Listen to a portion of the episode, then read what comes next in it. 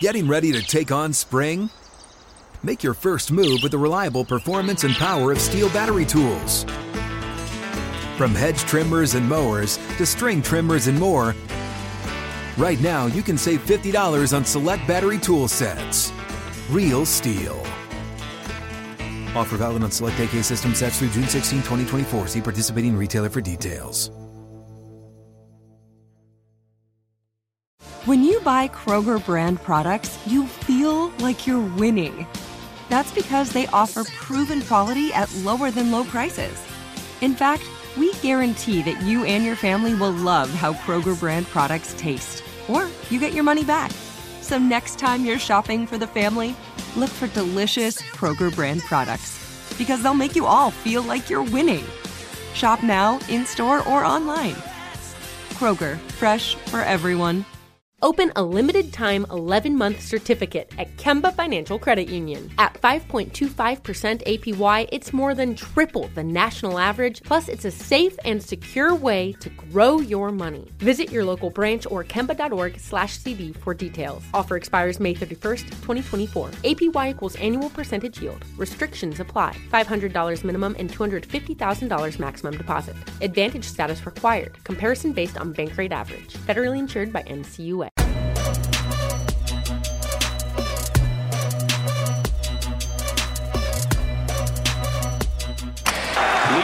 To 12, just over five and a half to play. Here in his fourth. A huge turnaround, but still an uphill climb for the Celtics after being dominated for the first three quarters of this game. The Boston Celtics exploding here in the fourth and perhaps on the verge of the greatest fourth quarter comeback in NBA playoff history. They were down by 21 to start this fourth quarter. And Pierce hits the big free throw to tie the game. Celtics lead. One of the most amazing comebacks in NBA history. This crowd is absolutely delirious. It's not the old Boston Garden, but it certainly feels like it today. This entire building on its feet.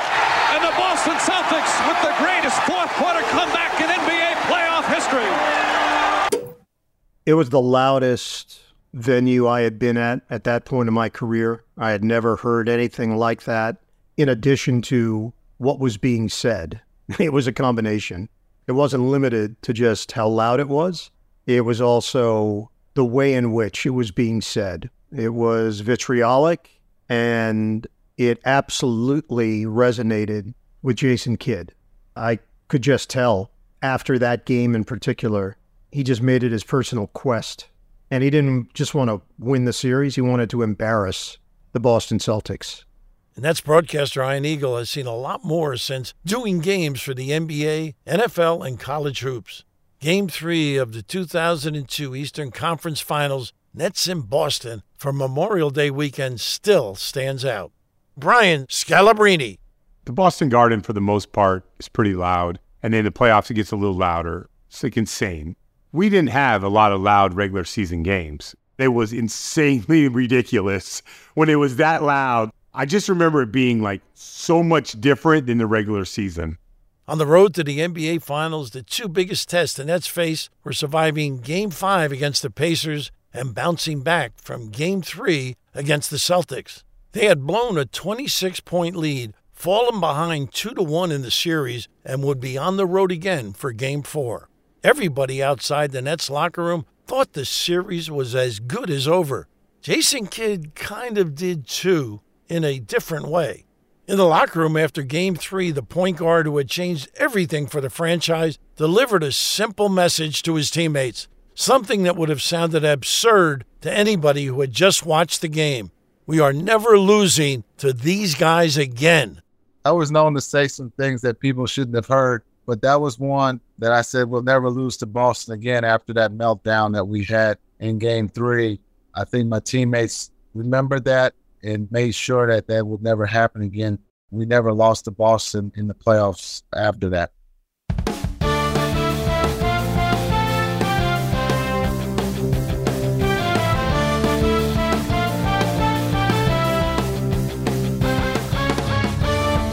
After a brutal first round series against the Pacers in 2002, round two was almost a breeze against Charlotte. The Hornets were the fourth seed, and they'd beaten Orlando in four games in the first round. It was their fifth playoff appearance in six seasons, and now they were led by a rising star, Baron Davis, a 22 year old guard who had just made his first All Star appearance. But they were also in their last season in Charlotte before moving to New Orleans, and the marriage between the team and city had fallen apart. Five years earlier, the Hornets had led the NBA in attendance. In 2002, they were last. They had a feeling of a team marking time in a long goodbye, and the Nets cruised to a 2 0 series lead. Jason Kidd had 21 points, 7 rebounds, and 7 assists in game one. And Keith Van Horn had 20 points and 11 rebounds in game two. The most eventful part of the series turned out to be Kidd's violent head on collision with Hornets guard David Wesley in the first half of game three. They collided down the other end. Kidd and Wesley apparently banged heads, and both players really shaken up. Paul Silas is calling for a timeout. They're going to take a 20-second timeout. And you can see the blood coming from Jason Kidd. Me and David go for a loose ball, and we collide. I think I got the worst part of it. It opened uh, my eyebrow wide open right before halftime. So they take me into the locker room and if anybody knows about the Charlotte Hornets locker room, it wasn't very big, very old school, where you had the seating around on a bench.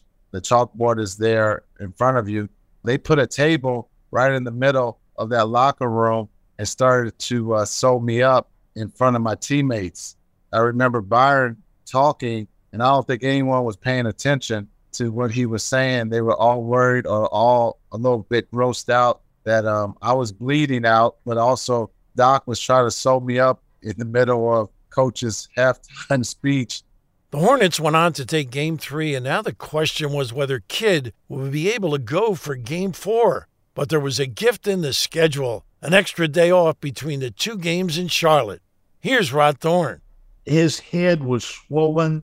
He could not see, barely see out of one eye. I remember going in at halftime, you know, to check to see because he really got banged up. He was lying in the shower on the thing that trainers use to tape, that little thing that they used. He was lying on that, and his eye was totally closed. And it was like, wow, he's not going to play. He'll be lucky if he plays in the series. The doctor's looking at him like, this could be serious. And Jason's not saying anything. And we go back out. He tries to play, couldn't really do it. And now we lose. We got a game off, a day off before we play again. And his head started to get a little bit better, but toward the end of the day off. And he said he was going to play. In today's world, he wouldn't have played because he, uh, there's no doubt he had a concussion. In those days, you played. If you could go out there, you played. And he ended up playing. He played great, you know, in the next game, and we won that one. And Chris Carrino. If you had to play the next day or play that Saturday, the Kidd might not play, but they were playing on Sunday. So he had two days off in between. And he went out in game four, got a triple double. And the Nets went up 3 1 in the series and then went back and took him out in game five. A lot of people talk about that one game, though, in the straw, but that's one that stood out to me that season and in the lore of Jason Kidd, that game four coming back from getting knocked out of game three, that was always one of my most memorable Jason Kidd moments. Kidd returned with 24 points, 11 rebounds, and 8 assists in game four, and then had 23 points, 13 assists, and 5 steals in game five. The Nets held the Hornets to below 40% shooting in both games and wrapped up the series in five games. The knockout of the Hornets set the Nets up for a conference finals matchup against the league's most fabled franchise, the Boston Celtics. The Nets have put together the league's biggest turnaround, but they didn't have much history behind them. The Celtics, even with all their championships, were coming back out of the wilderness, too. They had missed the playoffs six straight years, the most dismal run in franchise history. But now they were turning things around with a pair of young stars in Paul Pierce and Antoine Walker. They had finished a couple of games behind the Nets in the Atlantic Division with a 49 and 33 record and beaten the second seeded Detroit Pistons in five games.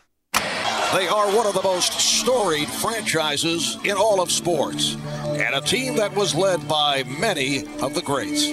When a Celtics era came to an end, a new one always began. And their dominance spanned generations.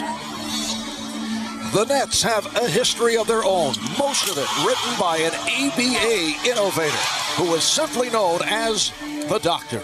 But now, Celtic pride is back as this team is led by heroes of a new millennium.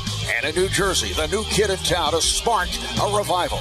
Today, these superstars seek to write their own history as the battle begins for the Eastern Conference crown. Kidd had 18 points, 13 rebounds, and 11 assists as the Nets won the opener in the Meadowlands. But the Celtics got a New Jersey split with a 93 86 winning Game 2, a brutal game in which neither team shot 35%. Pierce shot 3 for 20 for Boston, and the Celtics still won the game. So they went up to Boston for Game 3, May 25th, Saturday of Memorial Day weekend. The Yankees were in town too for a four game series with the Red Sox. And the Boston Celtics with the greatest fourth quarter comeback in NBA playoff history. What an emotional scene as the Celtics take a, take a 2 1 lead in this best of seven Eastern Conference final. What seemed to be an insurmountable New Jersey lead turns into a devastating Nets loss we got in the locker room and we were like, we looked around the room, we were like, what the heck just happened? like it was crazy. Kerry Kittles and the Nets had just suffered a historic playoff loss in Game 3 of the Eastern Conference Finals. Their NBA best defense had been dominant at the start. The Celtics shot just 27% in the first half, and the Nets led 54 to 34 at halftime. Three minutes into the second half, the lead was up to 65 to 39 a 26 point margin. Going into the fourth quarter, the Nets were still up by 21. And then it all fell apart. Here's Nets center Todd MacCulloch. I did think that that game was over for us and that we were going to take a 2 1 lead and essentially get home court advantage back. And then all of a sudden, the rim seemed to shrink for us and the rim seemed huge to me for the Celtics. And Paul Pierce was hitting everything, and Walker and McCarty, and it just seemed like we just needed a couple of shots to stem that tide, and we just couldn't get them. And everything seemed to be going right for them. And general manager Rod Thorn. We're up 20 going into the fourth quarter. You know, it looks good. And then all of a sudden, here they come.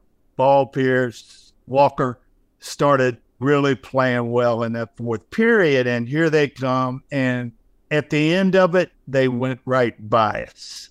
I've never heard a crowd that loud. It almost lifted you up off your feet. The fans were so rabid and so loud. And when the game was over, Walker and Pierce jumped up on the table like they won the championship, and they were going absolutely berserk. Rookie center Jason Collins. Their fans were literally throwing coins at us literally throwing like pennies and nickels at us on the bench. And we remember telling our security guard that we're picking up the coins, like they're throwing these at us. And our security, because you know, in a sea of crowd, like you can't see who it is.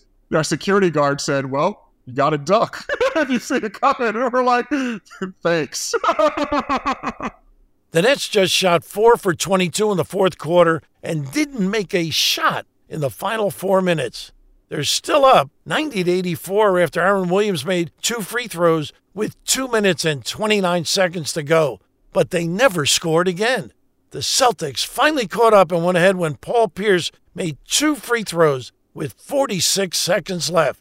Pierce had 19 points in the fourth quarter as the Celtics outscored the Nets 41 to 16 and won 94 to 90. Brian Scalabrine, Paul Pierce went to a completely different level. Funny story about that. Paul had his moments against us, and Byron Scott refused to like double team him or do anything different because he's like, why do we have to do something different with Paul Pierce when when I played we didn't do anything different with Michael Jordan, right? So we go and he makes that incredible run, and it's really his coming out party, right? The truth. I remember shoot around like we were adamant about not double teaming Paul. Don't double team Paul. We don't need to double team Paul. It's Paul Pierce. I think going into game four, I think the first thing we said during our coaches meeting all right, guys, we're to double team Paul Pierce. and that was when they created Jason Kidd as a spy. So he kind of was like a roamer, a floater. He'd float off of Anderson. And then he took the charges and he made the plays and he got the rebounds. And it was a great way of like dealing with Paul.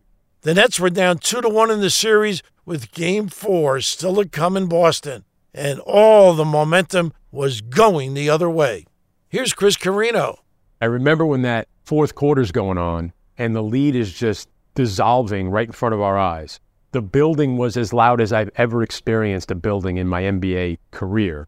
They showed the Red Sox players in a suite. The roof, it may have lost a couple of screws at that point, but you had a legendary New Yorker and former net and Kenny Anderson running the point and Pierce and Antoine Walker. And it was just this tsunami. It was a wave that just kept pouring over the Nets.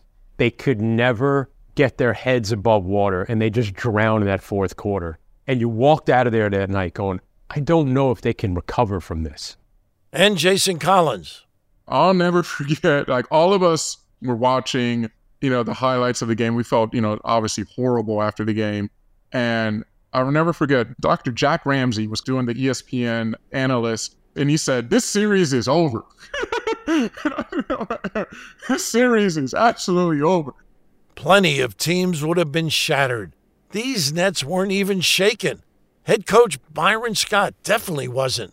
Scott was 41 years old and is just his second year as a head coach. He was just five years removed from a 14 year playing career that included three NBA championships and three other trips to the finals. Here's Ian Eagle. We were setting up the next day to go do a stand up for a piece that would air later that night. And we waited just a bit at the hotel. Byron Scott was addressing the media. So this is the day after. And he was asked a question. Fred Kerber of the New York Post asked him, How'd you sleep last night? And it was more like, Well, how'd you sleep last night? kind of thing. And Byron said, Slept like a baby. And everybody was taken aback. And we all looked at one another. And he said, We're going to win. We're going to win the next game. And he said it with such calm and a wry smile. And most of the media members chuckled and then continued with their day, finished up that media session, and Bill and I went to tape our stand up. And maybe he was the only one that knew it, but Byron was right. Everything he said was correct. And Chris Carrino. Byron, they've been through this stuff with the Lakers over the years. I know behind the scenes, Jason Kidd was that way with his teammates. Shake it off. That's it.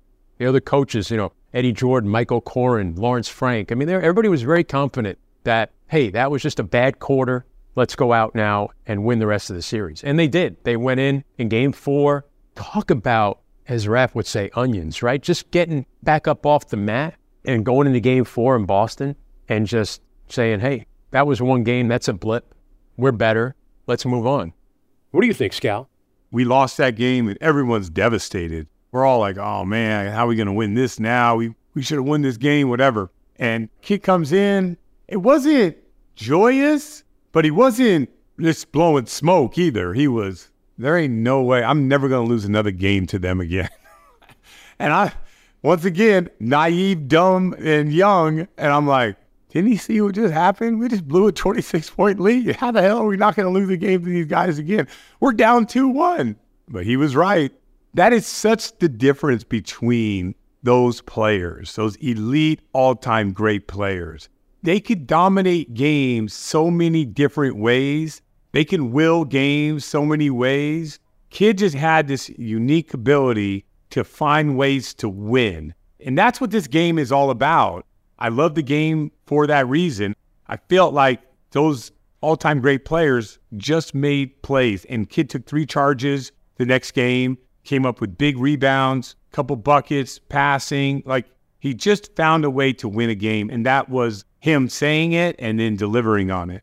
To get the Nets restarted, Scott totally ignored the game three finish. He put the focus on the first three quarters that the Nets had dominated. He pushed the positive going into game four.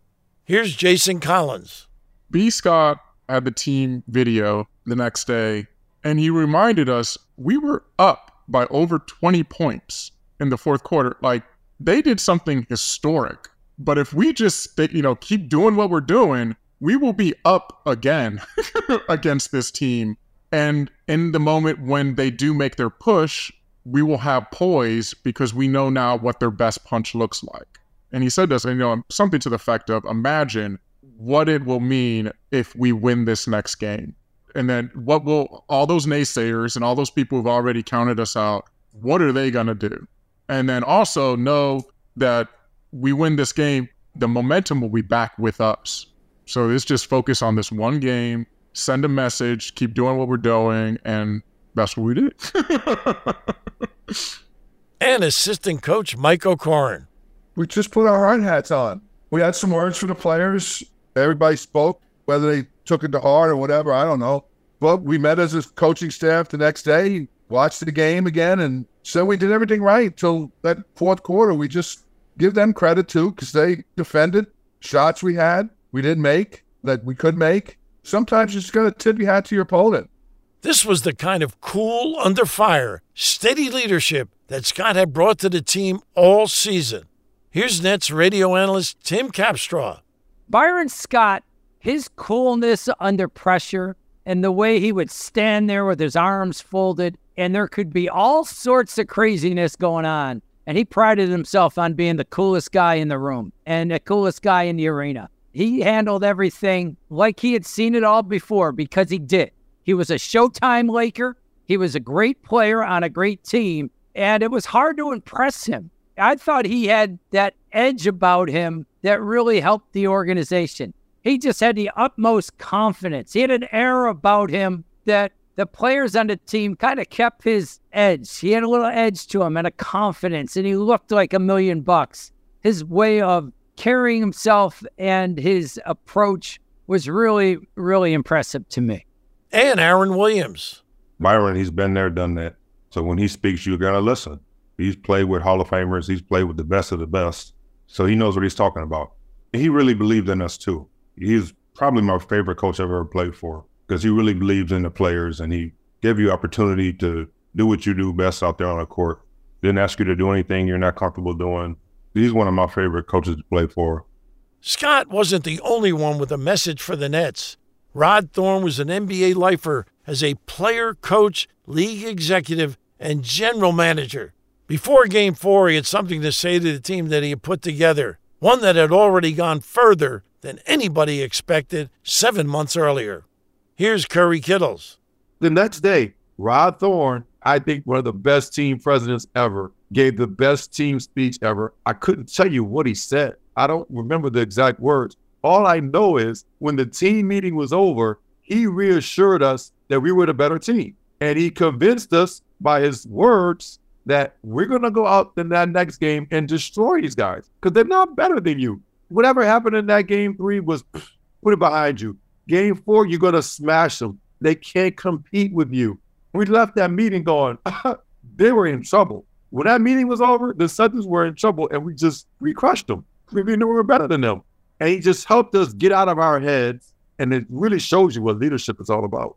Game four went down to the wire. The Nets opened up with a 31 to 18 lead at the end of the first quarter, and they were up by 14 in the third.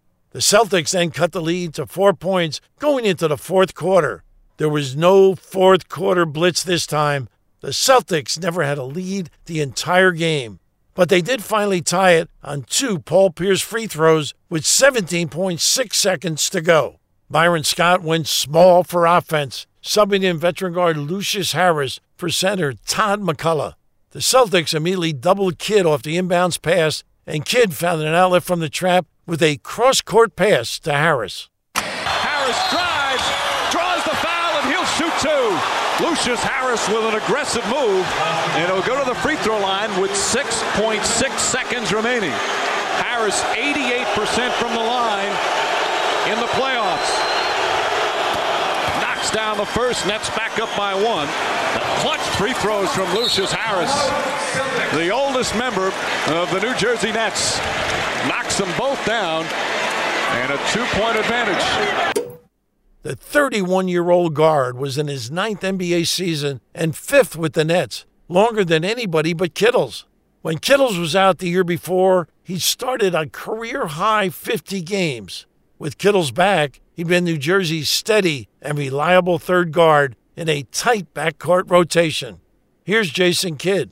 He was the glue. He was the one that kept everyone together. He kept everyone in good spirits. He was a great vet, helped with the younger guys. And then he had his opportunity in game four to seal the game. And there's no better person that I trust uh, going to the free throw line to be able to make free throws. And that's what he did. That's who Lucius is, is someone who's always going to fly under the radar, but you love to have him on your team, both offensively and defensively, because he's a true pro.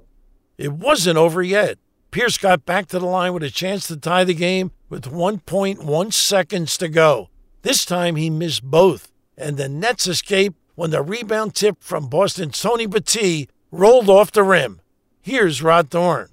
Tony Battie, who was a backup player for the Celtics at the time, from the second position, we didn't box him out. He is tipping the ball right at the rim and missed it. It hit the back rim and came out. So we ended up winning. We go 2 2. Van Horn had a double double with 21 points and 10 rebounds. And Kittles led the Nets with 22 points plus six rebounds and five assists. As usual, Kidd was in the triple double territory with 19 points, nine rebounds, and nine assists. Here's Ian Eagle. Jason Kidd, the maestro, leading the way and doing basically what he set out to do quiet that Boston crowd and hurt them in many ways. Because on the flip side of what I saw in the Celtic rally, there was deafening silence at the end of the next game, and certainly by the end of the series.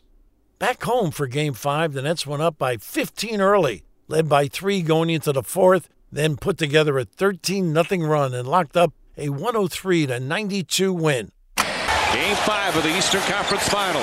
Kidd puts it in. Some guys want to take big shots. Jason Kidd has always been one of those players. Van Horn with Strickland on him. And a foul. Count it.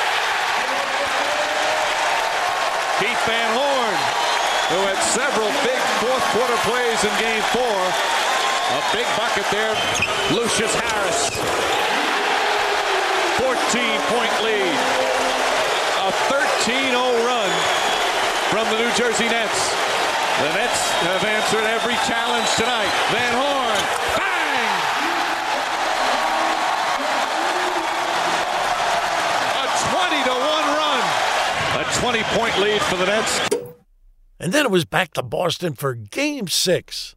The Nets were up by three under a minute to go when Curry Kittles drove baseline and flung the ball from underneath the basket out to Keith Van Horn at the top of the key. Shot clock winding down. Kittles inside.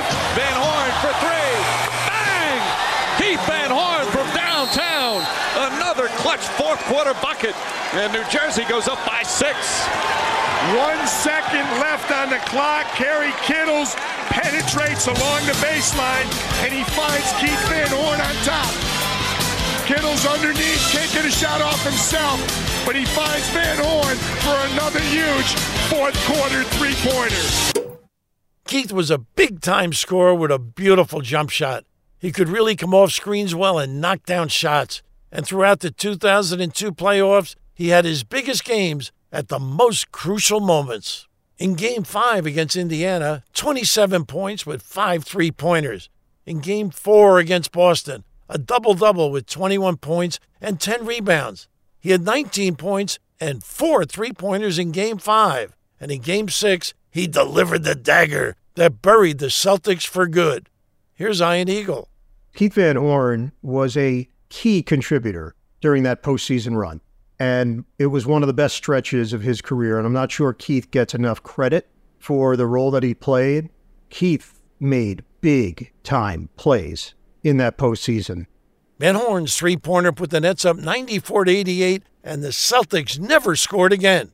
After a quarter century in the NBA with one playoff series win, after winning just 26 games the season before, the New Jersey Nets were going to the NBA Finals for the first time.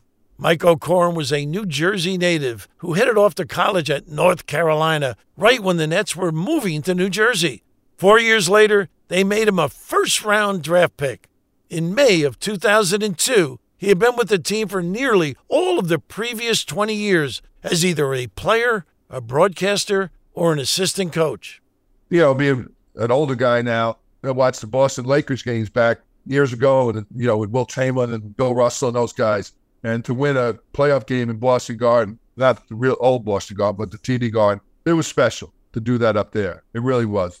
The history that the Boston Celtics have, and to beat them in the playoff series, especially to go to the NBA Finals, was something the Nets had never done, and I personally had never done. None of us really, except for Byron. They won games up there all the time when he was with the Lakers, so it was, it was all half for him. But it was something special to do that. And the Nets going to the NBA Finals. That just sounded so good. it really did. One of their guys, after they beat us in game three, jumped on the scores table and, you know, was going to the crowd and going nuts. They came back and they deserved it. But somehow that got to us a little bit, him doing that. I think it was Antoine Walker, if I'm not mistaken. He was out of his mind happy and good for him. But something about him jumping like they had won it, I think rubbed us a little bit. And that might have helped us a little bit down the line. Maybe a little, not much, but maybe a little. Center Jason Collins was just a rookie, but after the experience of Game 3, he didn't need decades of history to appreciate the moment. There is no greater feeling than going to your opponent's home court and shutting everyone up. like, or seeing like tears on their on the faces of like the home crowd, like their home crowd, as you're beating their team especially after their fans had been throwing coins at us and like throwing projectiles at us to see them they had stopped because at that point it was over and like the realization was hitting them. You're just seeing them the look of their team lost and knowing that we did that to their team but we did it to their fans kind of thing. So there's a sweet joy in that. Todd MacCulloch felt the same way as he headed to the finals for the second straight year after winning the East with the Sixers a year earlier. It felt great. I mean, it was a completely different environment when that game was over and we had won. The energy in the building, it just got sucked out of there. There's something to be said for celebrating on your home court and winning the Eastern Championship in front of your home fans. And then there's something else to be said for going on the road and really only having the people in that locker room and any family that was there to go into a building and just go up against all this 20,000 fans that would love to see you lose and come out victorious. There's something special about that experience as well. Finally, there was Jason Kidd, who held up his end. He told the Nets after game three they weren't losing another game, and they didn't. He closed the Celtics out with another triple double 15 points, 13 assists, 13 rebounds. And here comes Kidd. Four on three break for New Jersey. And just like that, it's 8 nothing. Jason Kidd always finds the loose balls. He always finds the long rebounds. And Jason Kidd with another rebound. Nice feed. These fast breaks, they happen in a blink of an eye. Anytime Jason Kidd gets a deep rebound, a rebound out near the free throw line, he's going coast to coast. Once again, the quick fast break and a foul. Just so explosive soon as he gets the ball. Kidd, nice feed to Harris. Eyes in the back of his head. Aaron Williams and a foul. Jason Kidd setting him up beautifully. Kidd rattles it in. Jason Kidd with a big bucket. Kidd, alley-oop to Martin. Oh, what a sensational pass from Jason Kidd. Jason Kidd, by the way, with his numbers tonight, averaging a triple-double. Averaging a triple-double for the series. A very resilient team led by that man who is a team first player. As good as he is, he's playing the best basketball of his career. When you win game six in Boston, to be able to celebrate the Eastern Conference championship, something that no one had obtained as a net. So it was just, it was great for our owners, it was great for our coaches, everyone from top to bottom, and also the city. When you talk about Jersey, to be able to uh, represent Jersey was a great feeling, but it was just surreal because this is something as a kid you dream about, and now you punch your ticket to go to the World Champions to be able to play the Lakers, and we were excited. This was a Lakers team on the verge of dynasty status. Shaq and Kobe were coming off two consecutive championships and eyeing a three-peat, something that coach Phil Jackson was familiar with. Kerry Kittles had seen a version of this before when he and the Nets ran up against Jackson in the last stand Chicago Bulls in the 1998 playoffs. But that was the first round. This was the finals and a whole different deal. We had no idea what we were getting ourselves into against the Lakers. The media, I'll never forget the media day at their facility in LA. And we walked in and we were just like, oh, this is just too much for us. But I will say, though, that those Shaq and Kobe teams were dominant teams. They were, those three years, they were an incredible group. I mean, from top to bottom, they were an incredible group. The rookie radio man Chris Carrino was going to the finals in year one, but it was an entirely new experience for the organization, and the scope of it was tough to handle. From a preparation standpoint, from just a comfort standpoint, it's just all so different. And it was overwhelming. And now you're going up against Shaq and Kobe and the Lakers going for their third in a row. We kind of felt like the opening act, like the ones nobody was paying attention to. Center Todd MacCulloch was the only player on the roster who had been to the finals before, losing five games with the Sixers a year earlier.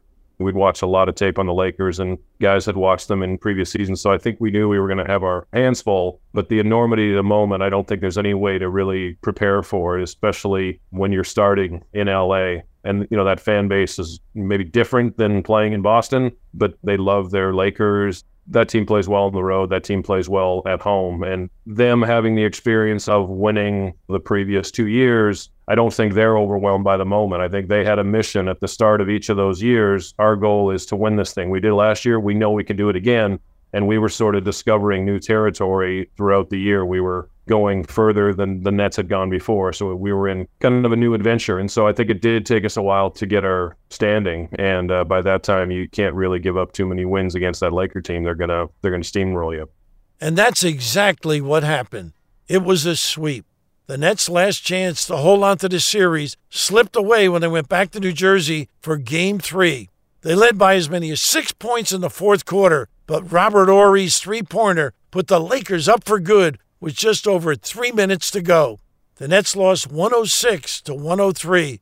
Three nights later, it was over. Here's General Manager Rod Thorn. The first game was real close.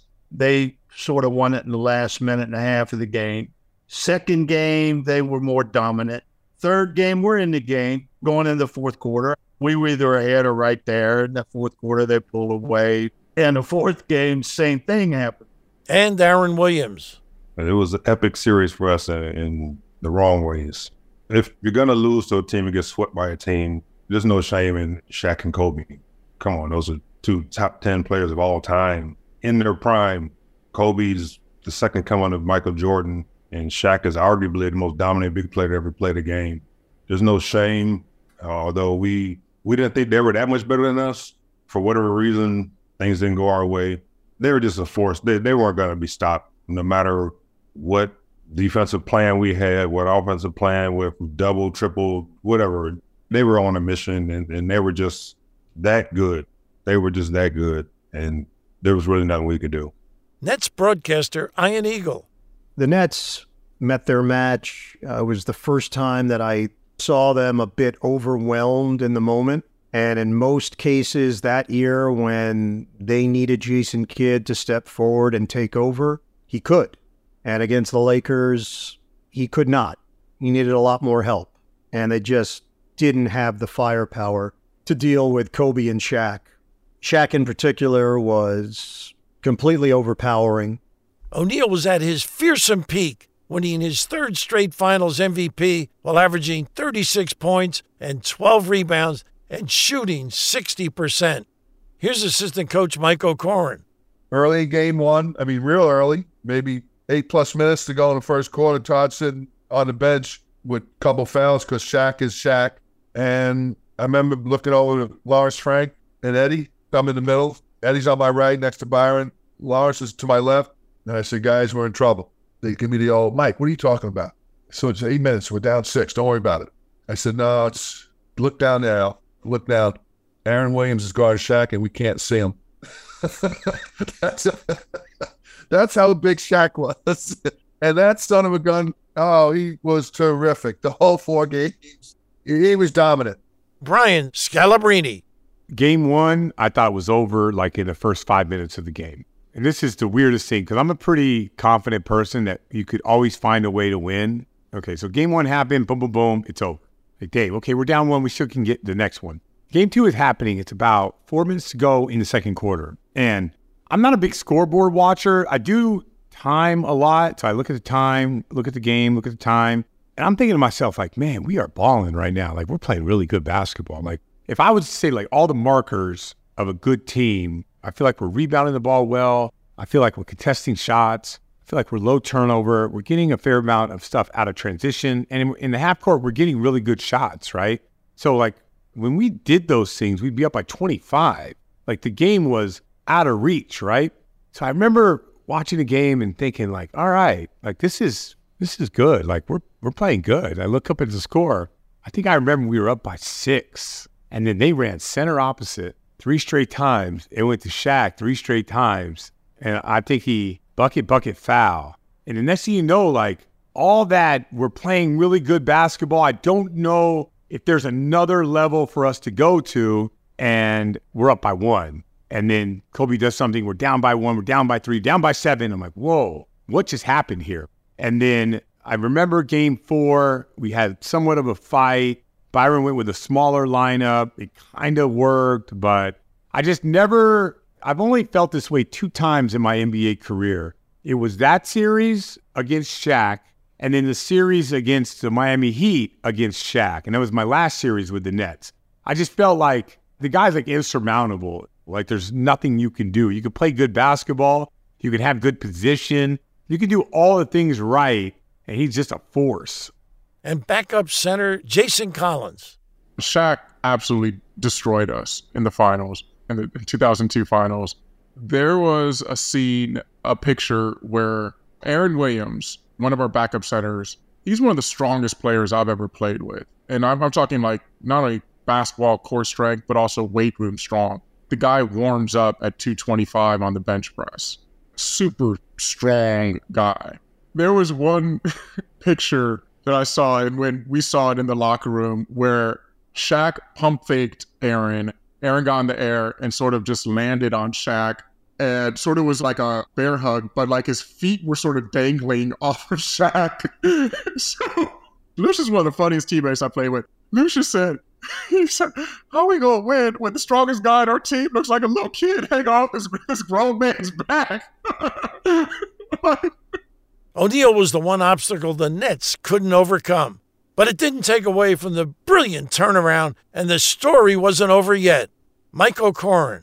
We lost, and you, you take it hard because you're there. You almost get a chance to win a championship. But to lose to the Lakers, Phil Jackson, Kobe, Shaq, of course, what are you going to do? They were the better team and they showed it. and they didn't fool around. I mean, even up 3 0 at home, even game three, we were going pretty good, but they would shut the door on us every time we were getting close, and they would just do something and take over the game. They turned out to be a heck of a year for us from going the year before, not being a very good team, to go to the NBA Finals. And, and the Nets were on the map now. We were no joke anymore. We were ready to rumble against anybody. And we certainly proved it again the next year when we went back to the finals.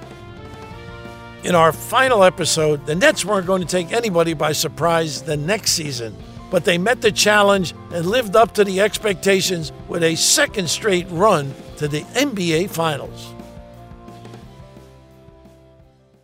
Open a limited time 11 month certificate at Kemba Financial Credit Union. At 5.25% APY, it's more than triple the national average, plus, it's a safe and secure way to grow your money. Visit your local branch or kemba.org slash CD for details. Offer expires May 31st, 2024. APY equals annual percentage yield. Restrictions apply. $500 minimum and $250,000 maximum deposit. Advantage status required. Comparison based on Bankrate average. Federally insured by NCUA. This message comes from Viking, committed to exploring the world in comfort. Journey through the heart of Europe on an elegant Viking longship with thoughtful service, destination focused dining, and cultural enrichment on board and on shore. And every Viking voyage is all inclusive, with no children and no casinos. Discover more at Viking.com. Hey guys, back at the playground again, huh? Yep. You know what this playground could use? A wine country. Heck yeah, and some waves so we could go surfing. Oh, ah, love that. A redwood forest would be cool. I'm in. Ah, ski slopes. Let's do it. Um, can a girl go shopping? Yeah, baby. Wait. Did we just invent California? Discover why California is the ultimate playground at visitcalifornia.com.